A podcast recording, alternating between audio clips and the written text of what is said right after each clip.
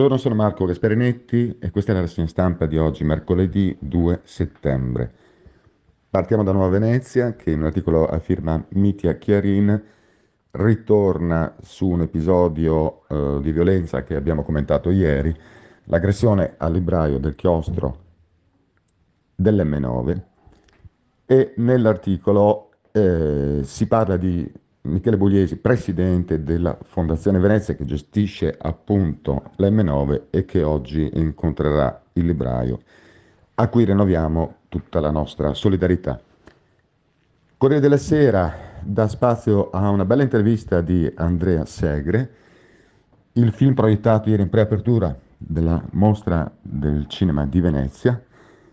mentre il Gazzettino ci riporta alla dura realtà dei numeri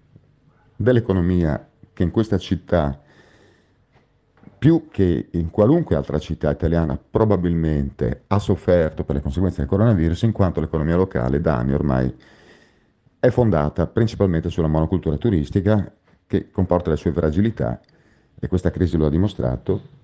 A pagina 5 del dorso locale c'è innanzitutto un'intervista a Claudio Vernier, presidente dell'Associazione Piazza San Marco, Claudio Vernier parla di un crollo del fatturato e nei titoli del Gazzettino si parla del 70% rispetto all'anno precedente, con riferimento all'area marciana e realtina, che sono quelle a più alta densità turistica ovviamente, ma c'è un dato molto interessante, e qui cito direttamente Claudio Vernier, è andata meglio in altre zone della città, dice Claudio, come in fondamenta degli Ormesini o in via Garibaldi, per fare degli esempi, perché lì c'è ancora la vita del veneziano che anima le calli. E questo è un messaggio importante perché la linea di galleggiamento dell'economia locale può essere trovata se in città ci sono ancora dei residenti che continuano a far vivere le aziende, le botteghe artigiane, anche quando non c'è turismo. Ed è una lezione che dovremmo imparare per il futuro. Stessa pagina 5 al dorso locale, c'è anche un articolo sulla Confartigianato e gli artigiani in generale. Nell'articolo è citato Gianni De Checchi, direttore di Confartigianato Venezia, che parla di un 32% di diminuzione in media dei ricavi,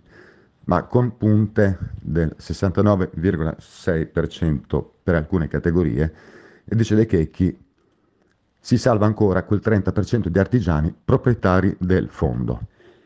Chi è in affitto ovviamente conosce ben altre difficoltà e a loro va la nostra solidarietà, ma soprattutto a loro